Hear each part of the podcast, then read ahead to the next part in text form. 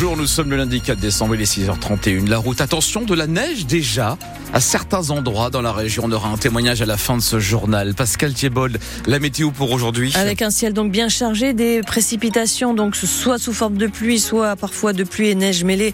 Tout dépend évidemment des températures. Cet après-midi, c'est la pluie qui prendra le relais puisque les températures vont monter jusqu'à 6 à 7 degrés. Elles sont proches de 2 à 3 ce matin. Et donc le coup de froid de ce week-end va laisser place, Pascal, à un temps plus doux, vous l'avez dit, d'ici la fin de semaine. En attendant, méfiez-vous encore hein, ce matin sur les routes, mais aussi sur les trottoirs.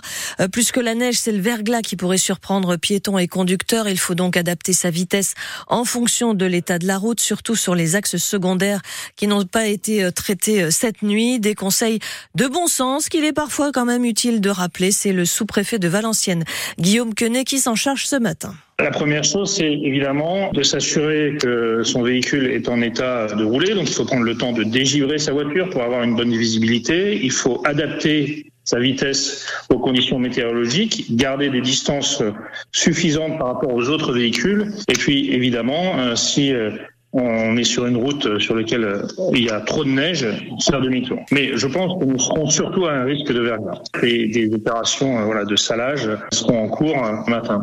Tous les services évidemment d'entretien des routes sont mobilisés. Toutes les forces de sécurité seront également en alerte pour intervenir et aiguiller les automobilistes en cas de sujet.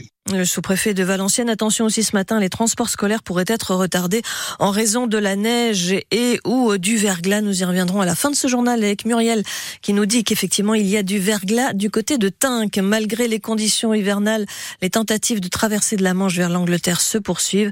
Ce week-end, plus de 200 personnes ont été secourues alors qu'elles se trouvaient en difficulté dans le détroit du Pas-de-Calais. France Bleu Nord, 6h33, le ministre de l'Intérieur demande à tous les préfets une extrême vigilance à l'approche des fête juive de Hanouka. Ce sera jeudi, une célébration qui intervient alors que la menace terroriste reste à un niveau très élevé en France. Samedi, un attentat près de la Tour Eiffel à Paris a fait un mort et deux blessés. L'agresseur est toujours en garde à vue. L'homme de 26 ans qui a fait allégeance au groupe État islamique avant de passer à l'acte souffre de problèmes psychiatriques. Hier soir, le ministre de l'Intérieur, Gérald Darmanin, a souhaité que les préfets et les policiers puissent exiger une injonction de soins pour ces personnes radicalisées suivies pour troubles psychiatriques.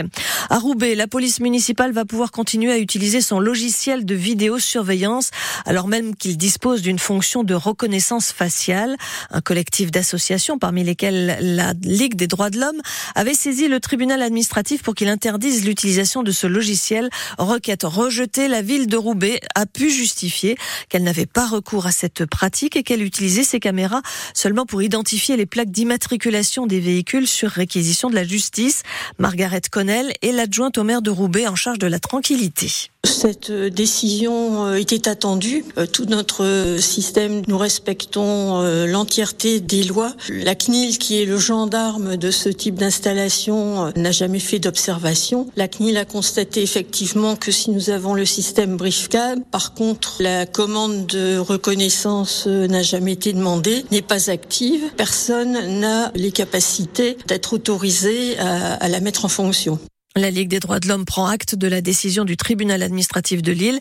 Elle a au moins le mérite de clarifier la situation, estime son président dans le Nord, Philippe Vervac. Ça pose et ça continue de poser le problème de la transparence. Parce qu'on regrette hein, qu'il a fallu l'apparition d'un article de presse et une procédure devant le tribunal administratif pour que ce fait soit publiquement établi. Ça n'inspire pas la plus grande confiance dans euh, la transparence à venir, en fait, hein, de euh, la ville de Roubaix comme d'autres villes dans l'usage de ce type de fonctionnalité les, logiciels sont configurés de telle sorte que euh, on puisse avoir recours à la reconnaissance faciale, euh, on peut s'inquiéter.